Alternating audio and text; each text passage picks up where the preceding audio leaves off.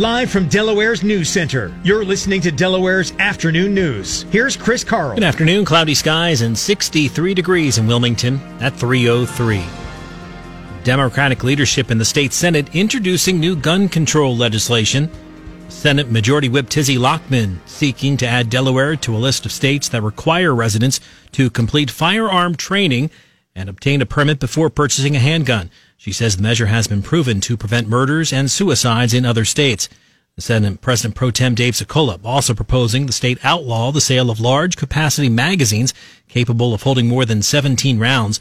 The bill would create a buyback and give Delaware gun owners until the summer of 2022 to sell their large capacity magazines back. The proposed legislation has the backing of both Governor Carney and Attorney General Kathy Jennings.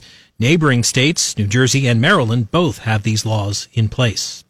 The CDC recently released new guidance for schools that aims to get more kids back in the classroom. WDEL's Amy Cherry takes a look. The CDC now says students can be three feet apart instead of six feet in the classroom under certain circumstances. As long as other protection and precautions are being followed. Face coverings, again, are the most essential item for protection. Dr. Karyl Rattay, director of the Division of Public Health, says the new guidance mirrors Delaware's guidance released in summer of 2020. Now, with this guidance, hopefully all schools will feel more comfortable going with the three feet, knowing that they can get more kids in the classroom. She says six feet is still recommended during lunchtime when masks come off. She adds the new guidance also stresses that strong ventilation systems are vital to preventing spread of COVID-19. Amy Cherry, WDEL, Delaware's News Radio. New Jersey Governor Phil Murphy says COVID or not, New Jersey schools will not be offering remote learning options for public school students this fall. There's been learning loss up and down the state. Governor Murphy says that's especially true with kids doing all remote learning as they are in 90 New Jersey school districts. Only 143 districts are open for all in-person learning, but Murphy says come September,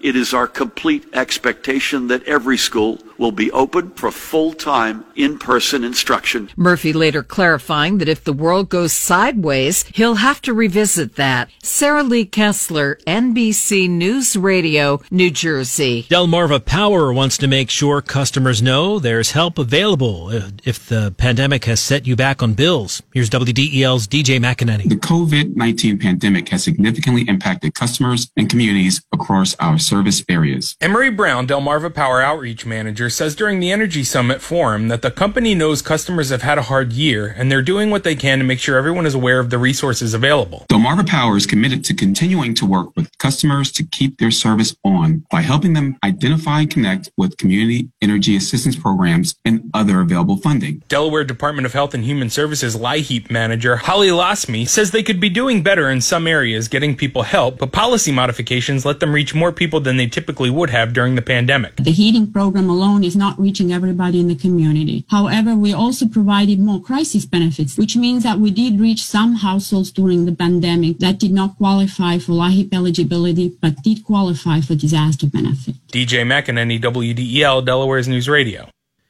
Still to come, state lawmakers look at a tax hike. And how much have you turned to comfort food during the pandemic? Plus, your weekend forecast from the WDEL Weather Center's next. I'm Chris Carl. Thanks for joining us and stay tuned as Delaware's afternoon news continues. Today is Catherine Davidson Day on WDEL. Give Catherine a call or text and wish her a happy day. Hi, it's Peter MacArthur, Delaware's Morning News. Join us each weekday from 5:30 to 9 as we bring you the very latest on what's happening with COVID, the latest happenings in Washington, and the news affecting you and your family right here in Delaware. At 9 a.m., we go next level on Delaware, talking with the people you know and those you don't, making a difference in the first state. Plus, in-depth conversations and expert analysis. It's Delaware's Morning News, 5:30 to 9, and Delaware, 9 to 10 a.m. on WDEL. Local news and talk, weather, and traffic watch. Always free of charge. WDEL. Your weekend forecast from the WDEL Weather Center. A chance of showers, maybe thunderstorms overnight, with a low down to 58. Tomorrow, a chance of showers and thunderstorms in the morning, then gradually clearing and breezy. We have a wind advisory in effect for tomorrow, with winds 15 to 25 miles an hour, gusting as high as 45. Tomorrow's high, 77. For the weekend, sunshine on Saturday, high 68. Cloudy Sunday with showers likely. Sunday's high 68. Sixers and Flyers both in action tonight. The Flyers hosting the Rangers, looking to get a little revenge after that 9 0 loss in their last meeting in New York.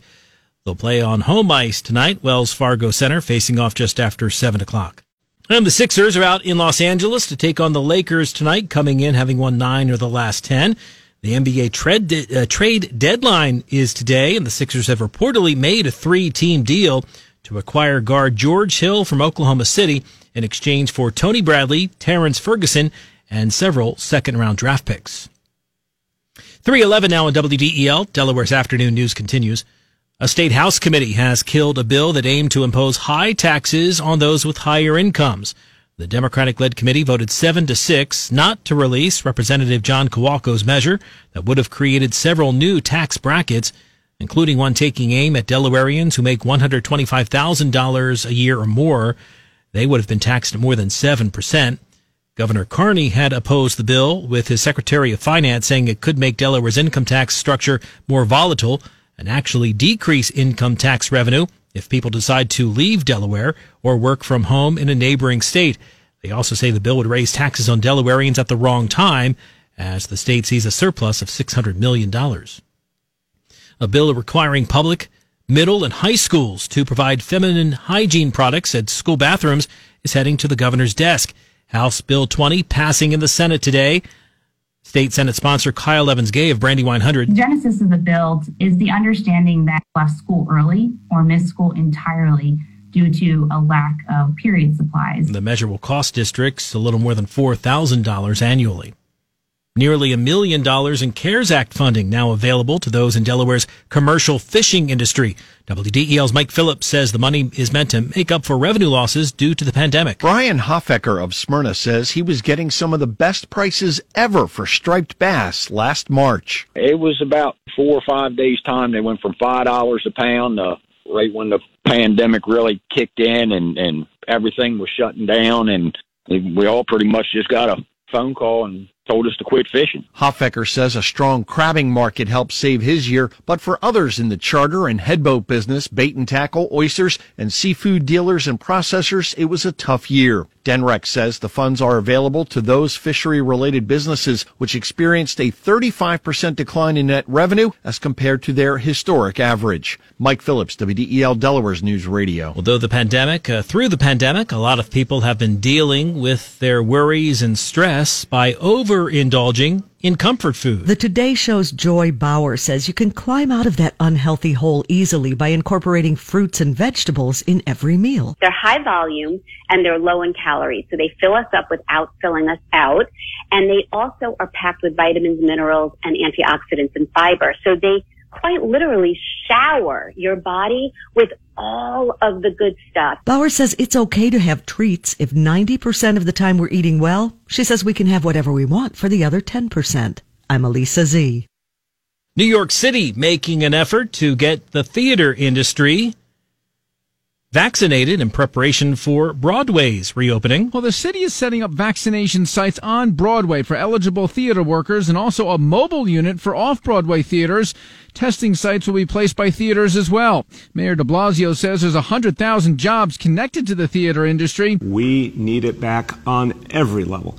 And the hope that comes with live performance. And he thinks September will be the month Broadway will be able to reopen. He says even though it's only March, performers need a lot of time to prepare. The city will be actively engaged to manage crowds before and after shows. Scott Pringle, NBC News Radio, New York. Still to come here on WDEL, a recap of President Biden's first news conference while in office. We're now 3:15 time for the latest WDEL coronavirus update. Delaware averaging more than 6,500 shots of vaccination per day, with 56% going to people 65 and older. 14% of Delaware's population has been fully vaccinated. The number is equal in neighboring states 14% in Pennsylvania, 14.5% in Maryland, 15.5% in New Jersey. 26.5% of Delawareans have gotten at least the first dose. That number in Pennsylvania is 28%, 27 in Maryland, 29 in New Jersey. Currently eligible for the vaccine, frontline and essential workers in Delaware, people 50 and older, and those 16 and older with higher moderate health risks. Employers who want information on how to best vaccinate their employees should contact vaccine planning at delaware.gov. And to learn more about the state's vaccination plan, go to de.gov slash COVID vaccine. COVID hospitalizations in Delaware dipping to 107 today. The number has been trending up since hitting a low of 83 two weeks ago. Delaware's positivity rate at 4.4%, a half point higher than two weeks ago. The state adding on average 222 new COVID cases each day. That number's been rising over the last week. Delaware's death toll up by one today to 1,536. And keep it here for continuing updates on WDEL, Delaware's News Radio.